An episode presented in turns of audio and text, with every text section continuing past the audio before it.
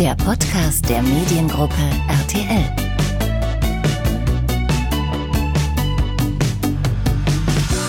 Felix Hutt ist der Neue im Bereich investigativer Journalismus bei RTL. Er kommt als preisgekrönter Reporter von Stern und Spiegel und präsentiert im Juli seine ersten beiden TV-Dokumentationen. Im Mediengruppe RTL Podcast wollen wir deshalb ausführlich über seine Doku zum Tode Diego Maradonas sprechen, denn die entpuppte sich als echter Kriminalfall. Außerdem geht es auch um Bundeskanzlerin Angela Merkel und um Felix' große Leidenschaft, den Tennissport. Lieber Felix, danke für den Besuch. Herzlichen Dank, ja. Deine äh, Debütreportage heißt War es Mord? Die geheime Todesakte Maradona und beschäftigt sich, wie der Name schon sagt, mit dem Tod Maradonas. Was erwartet den Zuschauer und die Zuschauerinnen am 8. Juli um 20.15 Uhr? Äh, sie erwartet, äh, glaube ich, eine Überraschung, weil sie bisher dachten, naja, Maradona, der hat ein wildes Leben geführt. Äh, das war keine besondere Überraschung, dass er mit 60 Jahren stirbt. Es ist aber so, dass ich herausgefunden habe mit meinem Team, dass er sehr wohl noch leben könnte, wenn man ihn anständig medizinisch betreut hätte, wenn man ihn vielleicht auch psychologisch besser betreut hätte. Und ja, ich denke, das ist doch für einige überraschend, ja. Wie bist du denn überhaupt darauf gekommen, also dass bei Maradonas Tod etwas faul gewesen sein könnte? Weil so als Laie, jetzt als, als, als Beobachter aus der Ferne, würde ich sagen, klar, hatte wahrscheinlich lange Alkoholprobleme, vielleicht auch Drogenprobleme, sicherlich nicht der gesündeste Lifestyle. Genau, also ich hab, äh, bin sehr oft in Buenos Aires selber gewesen, habe eine große Liebe für Argentinien und habe dort auch Freunde. Und äh, nach dem Tod äh, haben wir natürlich alle erstmal kollektiv geweint und dann haben die mir eben mitgeteilt, ja, hier wird ermittelt, hier werden Wohnungen durchsucht. Und mein erster Reflex war, okay, jetzt suchen, suchen die Argentinier einen Schuldigen äh, für, für den Tod von ihrem Fußballgott, ja. Und dann habe ich aber relativ bald gemerkt und auch dann eine Ermittlungsakte zugespielt bekommen, dass das eine seriöse Ermittlung ist und auch eine ernstzunehmende Ermittlung. Und dann habe ich begonnen eben zu recherchieren und festgestellt, da ist eben einiges faul gewesen an diesem Tod. Und wie lief dann deine Recherche vor Ort ab? Ich meine, klar, du hattest da Bekannte, aber wie bist du dann an Informationen gekommen? Weil ist ja klar natürlich ein fremdes Land. Ja, das ist immer ein, ein, Puzzlespiel, da setzt man sich verschiedene Teile zusammen. Da gibt es die Soft Facts und die Hard Facts. Ähm, Hard Facts sind immer ak häufig Akten oder Hintergrundgespräche mit einem Staatsanwalt, was, was sehr, sehr gut war vor Ort. Und Soft Facts sind eben die Tatsachen, dass man sich anschaut, wo ist Maradona aufgewachsen, wie ist er aufgewachsen, mit wem, wer waren seine Freunde, mit wem hat er sich umgeben, was sagen sie am Krankenhaus, wo er operiert wurde, solche Sachen, ja. Und worauf bist du dann gestoßen in dem Sinne? Also, was war so dann die, die, die Fährte, die dich darauf gebracht hat, dass da irgendwas faul war? Naja, mein Ansatz war eben äh, aufgrund der Akte, die ich ja schon in Deutschland hatte, zu sagen: Okay, ähm, lässt sich diese These, dass er ermordet worden ist äh, oder zumindest fahrlässig getötet worden ist, lässt die sich bekräftigen. Und das war mein Ziel eben bei der Reise nach äh, Buenos Aires zu sagen, ist das, kann man das vertreten oder ist das dann doch ein bisschen zu aufgebauscht? Und ich habe eben festgestellt in dieser, in, dieser, in dieser guten Woche, in der ich dort war mit dem Team, dass die These sich sehr wohl vertreten lässt, ja. Und ähm, wodurch? Naja, wenn man sich eben das ganze Zusammenspiel anschaut, der Akte, dann dieser Audiofiles, die wir dann auch bekommen haben, wo sich die Verdächtigen mit Sprachnachrichten ausgetauscht haben, Fotos, Videos. Also wenn man praktisch nachvollziehen konnte aus dem Innersten des Kreises um Maradona, wie das abgelaufen ist, dann gibt es, glaube ich, keine zwei Meinungen, dass diese Menschen es nicht gut mit ihm gemeint haben und ihn auch nicht richtig betreut haben. Also es waren quasi Bekannte, Verwandte, Freunde von Maradona, also seine, seine, seine engsten Bekannten die irgendwie ein Interesse daran hatten, dass er stirbt. Nein, die hatten kein Interesse äh, daran, dass er stirbt, aber die hatten Interesse daran, dass sie die Kontrolle über seine medizinische Betreuung hatten und die haben sie eben grob vernachlässigt. Also sie haben eben dafür gesorgt, dass er nicht, wie er in einem Krankenhaus, nicht in einer geschlossenen Einrichtung, nicht in einer psychiatrischen Einrichtung betreut wird, so wie es hätte sein müssen, sondern sie haben das selber in einem Haus übernommen, haben dieses Haus überhaupt nicht ausgestattet für einen äh, Hochrisikopatienten wie Maradona und das hat letztendlich zu seinem Tod dann geführt.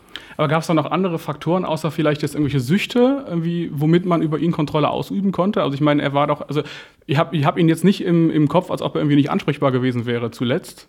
Doch, er das war, war so, er, okay. Er war, er war schwerst krank, schon, schon vor, vor dieser Gehirnoperation.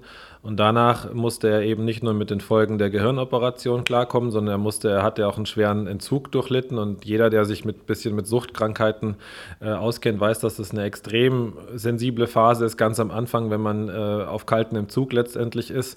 Und das hätte eben professionell betreut gehört. Und das haben auch die Ärzte, die ihn operiert haben, ja gesagt. Die haben ja zu der Crew gesagt, okay, wir raten dazu, ihn in eine geschlossene Einrichtung zu bringen. Nur das hätte halt auch bedeutet, dass er äh, entmündigt worden wäre, dass er nicht mehr geschäftsfähig gewesen wäre, sprich sie keinen Zugriff mehr auf ihn gehabt hätten. Und diese Leute, die diesen Zugriff hatten, das waren dann auch, waren das denn im weitesten Sinne irgendwie Betreuer oder, oder vielleicht auch Ärzte? Also sie mussten ihn ja sowieso irgendwie versorgen. Es ist so, dass ähm, einen Anwalt, es einen Anwalt gibt, der heißt Matthias Morla, der hat sich schon 2015 im Handelsregister in Argentinien letztendlich alle Rechte an Maradona, an El Gol und so weiter sichern lassen. Und dieser Anwalt hat äh, damals dafür gesorgt, dass die Entourage äh, um Maradona aus Freunden und Bekannten von ihm besteht. Unter anderem einem Neurochirurgen namens Leopoldo Luque, einem persönlichen Assistenten von, von Maradona, Maximiliano äh, Pomago, das ist der Schwager dieses Anwalts. Und diese Entourage hat Maradona betreut, hat Maradona abgeschottet und hat, glaube ich, am Ende vollkommen unterschätzt, in welch kritischem Zustand er sich befunden hat. Also das heißt, es war im Prinzip einfach äh, kann man, da, kann man da irgendwo von fahrlässiger Tötung sprechen? Ich meine, klar, ist natürlich ein krasser Vorwurf jetzt in dem Sinne, aber geht es so in die Richtung, dass er einfach, dass es im Prinzip auch ein Versehen war?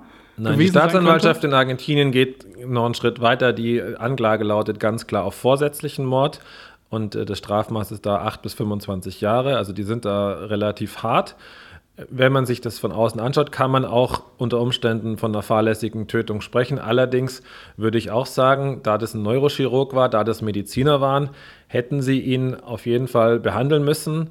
Und die Tatsache, dass er die letzte Woche seines Lebens komplett angeschwollen mit über drei Liter Wasser in seinem Körper dalag, in einem abgedunkelten Raum, was ist, was ist Mord, ja? Also, äh, wenn, wenn ich jemand vor sich hin vegetieren sehe der, und dem die Hilfe verweigere, ist das ist das Mord? Was ist das? Wenn ich auf der Autobahn fahre und nebenan gibt es einen Autounfall und dann liegt jemand blutend auf der Straße und ich fahre weiter, was ist das? Ist das noch fahrlässig oder ist das vorsätzlich? Ich meine, darüber kann man jetzt eine Rechtsdebatte führen. Mhm. Für mich ist es Vorsatz. Wenn ich dich liegen lasse, obwohl du auf der schwer verletzt auf der Autobahn liegst und genau das war da. Die wussten ganz genau, was das für ein Zustand ist und haben sich eben nicht anständig gekümmert, haben sich sogar noch äh, lustig äh, über ihn gemacht, haben Sätze gesagt, wie der wird uns abkacken, der Dicke und so weiter. Also es ist auch gibt ja zwei Formen der Schuld in diesem Fall. Es gibt die juristische Schuld, die wird von einem Gericht verhandelt werden. Da können wir dann darüber streiten, war es fahrlässige Tötung, war es vorsätzlicher Mord, mhm. was war es? Und dann gibt es die moralische Schuld die waren ja angeblich mit ihm befreundet, die sollten auf ihn aufpassen. Er hatte keine enge Familie mehr um sich rum in den letzten Wochen. Also das äh, muss man schon auch ein bisschen beide, beide Seiten der Schuld sehen, ja. Und diese Details, also dass man auch sagen kann, er hatte Wasser im Körper und äh, es war wie ich jetzt irgendwie dringend mit ihm und man hat ihm diese Hilfe verweigert, die gehen aus dieser Akte heraus? Du sagst es irgendwie Sprachnachrichten? Ja, also wir haben ja nicht, wir haben über 8000 Seiten Akte, äh, wir haben 15.000 Audionachrichten, wir haben, äh, glaube ich, tausend Fotos und weiß nicht was noch alles. Wir haben den medizinischen Abschlussbericht. Also wir sind wirklich vom Material umfangreich äh, ausgestattet. Da hätten wir noch drei Dokus äh, daraus machen können. Äh, ich hätte ein Buch drüber schreiben können. Ähm, und da geht ganz klar hervor, dass ähm, aus seinem Abdomen, also aus seinem Bauchbereich in, bei der Obduktion über drei Liter Wasser ge geflossen sind. Er hat ein Lungenödem, was nicht behandelt worden ist. Und dadurch haben sich, äh, weil er gelegen ist, äh, extrem viel Wasseransammlung in seinem Körper gebildet, was letztendlich zu einem Herzinfarkt geführt hat. Wie hast du das jetzt so aufgenommen, diese also auch persönlich, diese ganze Recherche, als jemand, der in Buenos Aires ja Freunde hat, der wahrscheinlich auch weiß, wie Argentinien um diesen Mann gefühlt hat und vielleicht auch während dieser Zeit, als das so rauskam? Naja, ich war als, als Mensch natürlich, als, als Fußballfan, als Maradona-Fan auch, das kann ich ja hier sagen, äh, natürlich extrem angegriffen. Aber auf der anderen Seite, in dem Moment, wo ich äh, recherchiere, beschäftige ich mich jetzt nicht mehr groß mit meinen eigenen Emotionen. Also das ist ein bisschen wie bei einem Chirurg, äh, was der dabei fühlt, wenn er jemand operiert, das glaube ich, ist, ist glaube ich nicht so wichtig, sondern es ist wichtig, dass er es gut macht. Und für mich war wichtig, aus Argentinien zurückzukommen und zu sagen, okay, kann ich diese These, die ich hatte, vertreten? Kann ich daraus eine Doku drehen, einen Artikel schreiben? Oder muss ich sagen, nee, ähm, klang gut, das mit dem Mord, äh, da, da, das war aber dann einfach, hat nicht gepasst. Und ich bin froh aus journalistischer Sicht, dass ich zurückkommen konnte und sagen können, ja, ich kann es euch belegen. Die haben sehr, sehr mindestens grob fahrlässig gehandelt, wenn nicht nur, wenn nicht sogar, sie haben ihn ermordet. Ja. Bist du denn auch mit diesen Leuten in Verbindung gekommen direkt? Also konntest du da irgendwie auch gefährlich werden? Ich meine, wenn die gemerkt haben, da schnüffelt jetzt jemand irgendwie hinterher? Nein, weil ähm, die, ganz Argentinien weiß von dem Fall. Also man mhm. muss dazu sagen, das ist ja kein Geheimnis. Das ist in Argentinien jeden Tag in der, in der Presse. Es ist nur auch vielleicht wegen Corona eben nicht weltweit äh, so intensiv darüber berichtet äh, worden. Wir waren, glaube ich, das einzige internationale Fernsehteam, was dort an dem Fall recherchiert hat. Äh, deswegen waren das äh, alles keine Geheimnisse. Aber natürlich habe ich zum Beispiel Beispiel den Anwalt der Psychiaterin in seinem Büro konfrontiert und er konnte sich wehren. Er hat er sich auch gewehrt und hat auch Argumente dagegen gebracht. Trotzdem haben die mich nicht überzeugt und haben auch den Staatsanwalt nicht überzeugt bislang. Okay. Am 8. Juli enthüllt ja RTL nun deine Dokumentation im Rahmen eines Live-Specials. Wie wird dieser Themenabend aufgebaut sein? Es sollen ja auch Studiogäste kommen. Ja, äh, da freue ich mich ganz besonders, dass Hugo Maradona kommt, der mhm. Bruder von Diego Maradona, der äh, auch Fußballprofi gewesen ist, wenn nicht so bekannt, der in Neapel äh, lebt, wo, wo äh, Maradona ja auch große Erfolge gefeiert hat. Und der wird äh, exklusiv bei uns darüber sprechen. Ähm, das wird, glaube ich, sehr spannend, auch für mich. Jana Assisi wird das Ganze moderieren. Ähm, Jean-Marie Pfaff, der belgische Nationaltorhüter, der ehemalige, wird da sein, der auch eng mit Maradona befreundet war. Und was mir ganz wichtig ist, äh, Michael Zokos, der Rechtsmediziner, wird vor Ort sein im Studio. Und das ist mir ganz wichtig, weil der natürlich aus fachlich-medizinischer Sicht sagen kann, ob die These auch äh, tragbar ist oder nicht. Und dem haben wir natürlich auch alles, was an medizinischem, rechtsmedizinischen in den Akten stand, jetzt übersetzen äh, lassen und, und zu, zu, lesen gegeben. Und ähm, da bin ich auch sehr gespannt, was der sagen wird. Ja. An der Stelle noch ein kleiner, kurzer Programmhinweis. Irgendwie an dem Themenabend wird es dann ja hinterher auch noch eine Folge der Obduktion geben, wo äh, Michael Zokos ja quasi dann Todesfälle untersucht und Leichen untersucht. Ähm, das haben wir um 22.15 Uhr noch. Also der Themenabend wird insgesamt vier Stunden gehen. Deine Dokumentation, das Live-Special sind dann zwei Stunden davon, ab 20.15 Uhr. Ähm, um mal so ein bisschen weiter zurückzugehen, du bist äh, preisgekrönter äh, Investigativreporter, hatten wir ja eingangs schon gesagt. Ähm, nach Stationen war Stern und Spiegel ist ja Maradona jetzt, glaube ich, auch sogar deine erste TV-Dokumentation. Richtig, das ähm, ist meine allererste TV-Dokumentation. Von Prinz zu TV, was hat dich jetzt daran so gereizt, quasi diesen Schritt zu machen? Die Frage stellen mir viele und ich frage immer, warum nicht? Ja, also ich äh, finde heutzutage eine Geschichte auf mehreren Kanälen zu spielen ist ein absolutes Privileg und ich finde es gerade sehr, sehr schön, das auch zu lernen. Äh, entwickle mich da auch schon weiter und ich habe jetzt äh, diese Geschichte in einer TV-Doku erzählt, wie du es gesagt hast, 8.7.20.15 Uhr. Parallel erscheint am Donnerstag im Stern ein sechsseitiger Artikel von mir darüber, äh, zusammen mit einem Kollegen. Also und jetzt reden wir im Podcast darüber. Ähm, ich finde eben heutzutage, dass man gute Geschichten über verschiedene Kanäle ausspielen können muss. Und ich bin jetzt sehr, sehr froh, dass äh, ich gerade dabei bin, das eben auch fürs Fernsehen zu lernen. Der crossmediale Ansatz, wie wir Richtig. so schön sagen hier immer. Richtig, ja. Nur so erreichst du viele Leute. Absolut. Ja. Aber das, du sagst es eben auch, du erreichst viele Leute. Jetzt kennen auch viele Leute dein, dein Gesicht, was vielleicht als Investigativreporter vielleicht nicht immer so von Vorteil ist. Wie, wie gehst du damit um? Ja, da bin ich jetzt auch gespannt, ob das wirklich so ist. Ähm, meine persönliche Bekanntheit ist jetzt kein Antrieb, um zum Fernsehen zu gehen, sondern ich will gute Geschichten erzählen, die möglichst viele Leute erreichen. Und ich habe das Gefühl jetzt, ähm, bei RTL werd, werden sehr viele Leute eben diese Maradona-Geschichte sehen und mitbekommen. Und äh, ich habe nicht die, die, Befürchtung, dass ich zukünftig nicht mehr recherchieren kann, weil ich bekannt bin. Also ähm, da gibt es dann schon noch andere, bekanntere TV-Gesichter als mich. Wo wir bei dem Thema sind, die nächste Reportage steht ja im Prinzip auch schon fest, oder die nächste Dokumentation. Das wird dann eine Woche später sein, im Rahmen eines Themenabends über Angela Merkel am 15.07. Da geht es dann, glaube ich, über den Menschen hinter dem Amt, über den Menschen hinter Angela Merkel. Ich meine, wir wissen jetzt nicht super viel über sie privat. Wie, sie hat ihre Datscha in der Uckermark, sie geht auch gerne wandern in den Bergen im Sommer. Ähm, kannst du da schon irgendwas durchblicken lassen, was ihr da rausfinden konntet oder wo, in welche Richtung ihr überhaupt recherchiert habt dabei? Genau, also wir waren tatsächlich in der Uckermark und wir waren auch in den Bergen. Ich komme jetzt gerade aus einem Wochenende, wo ich mit Reinhold Messner eben den Angela Merkel Wanderweg in Südtirol abgegangen bin. ähm, genau darum geht es. Sie hat es geschafft, in 16 Jahren Kanzlerschaft ihr Privates privat zu halten und wir wollten ein bisschen hinter den Vorhang gucken. Es ist uns an der einen oder anderen Stelle auch gelungen und was mir äh, vor allem ganz besonders wichtig ist jetzt ähm, zu sagen, ist, dass, dass Angela Merkel uns dieses, äh, sag ich mal, kleinbürgerliche mit Kartoffelsuppe und ihrer biederen Handtasche all die Jahre nicht vorgespielt hat. Sie ist so wirklich, so viel kann ich glaube ich verraten. sie mag Kartoffelsuppe, sie mag äh, Kirschpralinen, äh, die mit äh, Kirschschnaps ge ge gefüllt sind und ähm, sie ist tatsächlich äh, keine Schauspielerin und äh, wir haben jetzt wirklich fast alle Stationen ihres Lebens äh, recherchiert und sind die abgefahren und das war auch eine sehr, sehr schöne Zeit und ich habe sie, glaube ich, ganz gut kennengelernt, auch wenn sie mir jetzt kein Interview gegeben hat. Also warst du quasi auch so in so auf so Stationen ihrer Jugend? Überall, ja. Also ich war in dem Elternhaus äh, von Angela Merkel, ich war an ihrer Universität, ich habe ihre Diplomarbeit äh, gesehen, ich hab, äh, war dann in Berlin an der ehemaligen Akademie der Wissenschaften. Ich habe eigentlich ihr komplettes Leben einmal durchforstet, bin abgereist, habe mich versucht, auch in sie reinzuversetzen. Also ich stand in der Uckermark an dem Steg von dem See, wo sie da gerne schwimmt und habe äh, nachempfinden können, warum man hier gerne schwimmt und warum sie da auch äh, zum Beispiel gerne ihre Ruhe hat da draußen, ja. Jetzt sagtest du, du hast auch versucht, dich in sie äh, hineinzuversetzen. Ich meine, klar, so als neutraler Beobachter, man hat natürlich auch so ein gewisses Bild von Angela Merkel.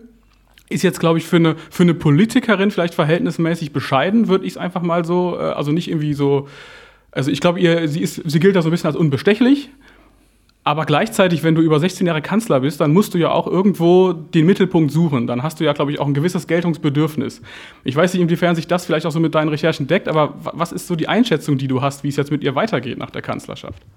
Also zum äh, Unbestechlichen, da gebe ich dir recht. Das hat damit zu tun, dass sie nicht auf Luxus und auf irgendwelche äußeren Merkmale Wert legt. Und das ist mhm. schon mal ein Vorteil gegenüber vielen Männern. Äh, auch Männern, die sich nach ihrer Kanzlerschaft dann von russischen Energiefirmen engagieren lassen für einen Haufen Geld.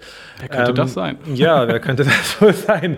Das äh, würde ich äh, sagen, haben wir bei Angela Merkel nicht zu befürchten, weil es ihr nie ums Geld gegangen ist, sondern es ging ihr immer ums Dienen. Das ist immer das Verb. Und ich, auch das hat sie immer gebraucht und ich war mir nicht sicher, ist es wirklich so? Jetzt würde ich nach meiner Reise sagen, ja, es ist so. Sie ist äh, christlich äh, äh geprägt. Ihr Vater ist ja äh, Pastor gewesen und äh, ich glaube, dass sie jetzt nach ihrer Kanzlerschaft erstmal den Stecker zieht und ein, paar Monate zumindest mal sich ausruht. Es geht ja gesundheitlich ja auch nicht top. Ähm, deswegen kann ich mir durchaus vorstellen, dass sie ein bisschen äh, in die Uckermark geht, in ihr Wochenendhaus. Ich kann mir auch vorstellen, dass sie gerne mal reist und zwar ohne Kanzlerdross. Mhm. Ähm, das äh, würde ich ja auch jetzt gönnen für die nächsten Monate, ja. Erfahren wir da auch was drüber in der Dokumentation, über das Gesundheitliche? Ja, wir erfahren was drüber und das ist äh, ein weiterer Aspekt auch, äh, der sehr fasziniert, weil äh, auch die Leute, die ganz, ganz nah dran sind in Berlin, äh, wirklich da sich äh, schwer tun mit konkreten Äußerungen. Ähm, man weiß nur, dass sie einfach, was das Pensum angeht, da auch ein bisschen zurückgeschraubt hat, weniger Termine macht und ja, also dass sie da sicher auch jetzt nach 16 Jahren Kanzlerschaft mal sich ein bisschen erholen muss, ja. Aber glaubst du, sie würde danach noch tendenziell für irgendeinen anderen Posten bereitstehen? Ich meine, Bundespräsident wird immer mal wieder so spekuliert oder UNO-Generalsekretärin? Das ist Spekulation, ja. wirklich Spekulation. Ich weiß es nicht. Ähm, es weiß auch keiner in Berlin. Ähm, neulich hat Jogi Löw ein Interview gegeben und gesagt, das ist, er war bei der Kanzlerin im Bundeskanzleramt Cordon Bleu essen. Und da haben sie beide darüber gesprochen und sie wüssten sie wüssten es beide nicht. Äh, er wüsste nicht, was er jetzt macht nach der äh, Europameisterschaft und sie hätte gesagt, sie wüsste es auch nicht, was sie macht nach der Kanzlerschaft. Und jetzt möchte ich Jogi Löw einfach mal glauben. Ich tippe, dass es ein gemeinsamer Podcast wird. Muss ja heutzutage sein. Ja. Obwohl ich mir nicht so wirklich vorstellen kann bei beiden. Ja.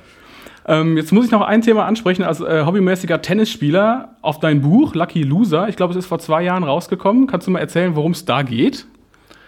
Ja, Lucky Loser ist ein äh, lang angelegter Selbstversuch äh, gewesen. Ich war schon 37, 38 Jahre alt, habe Roger Federer im Fernsehen die Australian Open gewinnen sehen, 2017 im Finale gegen Nadal und habe mir gedacht, ich möchte auch meinen Namen ein einziges Mal in der Tennis-Weltrangliste lesen und da man in, mit meinem Leistungsstand und in meinem Alter eben nicht in die Hauptfelder kommt und nicht nach Wimbledon und nicht zu den French Open, bin ich eben in exotische Länder gereist und habe da versucht, äh, mir den Weltranglistenpunkt zu ergattern. Ja. Was heißt exotische Länder?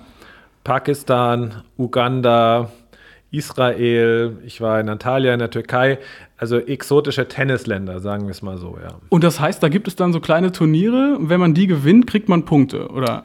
Genau, also es gibt da kleine drittklassige Weltranglistenturniere. Und da muss man dann in die Qualifikation, wenn man überhaupt reinkommt. Das wird man im Buch auch lesen. Das ist mir auch nicht immer gelungen, weil man wird nicht immer automatisch genommen. Dann musst du dich durch die Qualifikation spielen und im Hauptfeld eine Runde gewinnen. Und egal, ob du eine Runde im Hauptfeld in Uganda gewinnst oder in Düsseldorf, spielt keine Rolle. Man kriegt immer einen Weltranglistenpunkt. Und mit einem Weltranglistenpunkt ist man in der Weltrangliste. Aber auf welchem Platz ist man denn dann gelistet? Ich dachte immer, es geht nur so bis 500. Ich mein nee, die Weltrangliste geht, das ist immer je nachdem, wie viele gerade gelistet sind, aber so ungefähr bei 1500. Und dann siehst du, am Ende der Weltrangliste siehst du dann ungefähr 300 Spieler, die alle 1501 sind. Und das sind dann die, die alle einen Punkt haben. Welchen Stellenwert hat Tennis so persönlich für dich? Also, dass du so eine, so eine Strapazie ja wahrscheinlich auch auf dich genommen hast? Ja, ich, ich spiele Tennis, ähm, seit ich sechs bin und ich habe in dem Buch auch ein äh, Kapitel ganz zum Schluss, was, was man vom Tennis fürs Leben lernen kann und das trifft auf mich einfach sehr zu. Mir hat der Leistungssport wahnsinnig viel gegeben. Auch jetzt zum Beispiel den, der, einfach den Mut zu haben, was Neues äh, zu versuchen, sich auch nicht von Niederlagen klein äh, kriegen zu lassen äh, und so weiter. Also für mich war der Leistungssport eine riesige Lehre. Äh, und ich habe natürlich jetzt auch immer noch den Vorteil, ich spiele immer noch ganz ordentlich und das ist natürlich auch ein total toller Ausgleich, wenn man mit Freunden äh, zwei Stunden auf den Platz geht und so richtig kloppt, dann ähm, ist man danach einfach ein guter, ausgeglichener Familienvater. Kann ich insofern nachvollziehen, zwar nicht mit dem Familienvater, aber mit dem Spiel, mit den zwei Stunden am Wochenende. Ähm, ich habe vor einem Jahr auch wieder angefangen. Natürlich nicht, nicht annähernd irgendwie auf einem Leistungsniveau, aber so nach zehn Jahren Pause quasi, nach der Jugendzeit. Hast du noch so einen persönlichen Tipp für mich? Weil ich versuche jetzt tatsächlich meine Rückhand mal wieder irgendwie klar zu kriegen. Egal, ob ich sie einhändig oder beidhändig spiele, es geht immer irgendwas schief. Obwohl ich den Griff eigentlich dachte, äh, ja, perfektioniert nicht, aber dass ich ihn drauf habe. Ja, also ich glaube, beim Tennis, das ist auch das Schöne, man hat es nie ausgelernt. Ja. Aber ein grundsätzliches Missverständnis von vielen Leuten ist, dass sie denken, man generiert Geschwindigkeit mit dem Arm. Mhm. Äh, wichtig ist die Position auf dem Platz und sehr wichtig ist die Beinarbeit. Und wenn du daran arbeitest, äh, wenn du in der Hüfte sehr beweglich bist, wird es auch mit deiner Rückhand besser laufen. Das ist ein sehr guter Tipp. Den werde ich mir auf jeden Fall hinter die Ohren schreiben. Ja. Oder an die Hüfte quasi. Ja. Lieber Felix, vielen Dank für das Gespräch. Also ich bin, äh, ich bin sehr gespannt auf die Doku und nochmal der Tipp und die Erinnerung an alle Zuhörerinnen und Zuhörer. Die Dokumentation zum Tode Maradonas läuft am 8. Juli im Rahmen eines RTL-Spezials um 20.15 Uhr bei RTL und ist danach eben auch noch bei TV Now abrufbar. Ciao Felix, vielen Dank. Ciao, herzlichen Dank, ciao. Das war der Podcast der Mediengruppe RTL.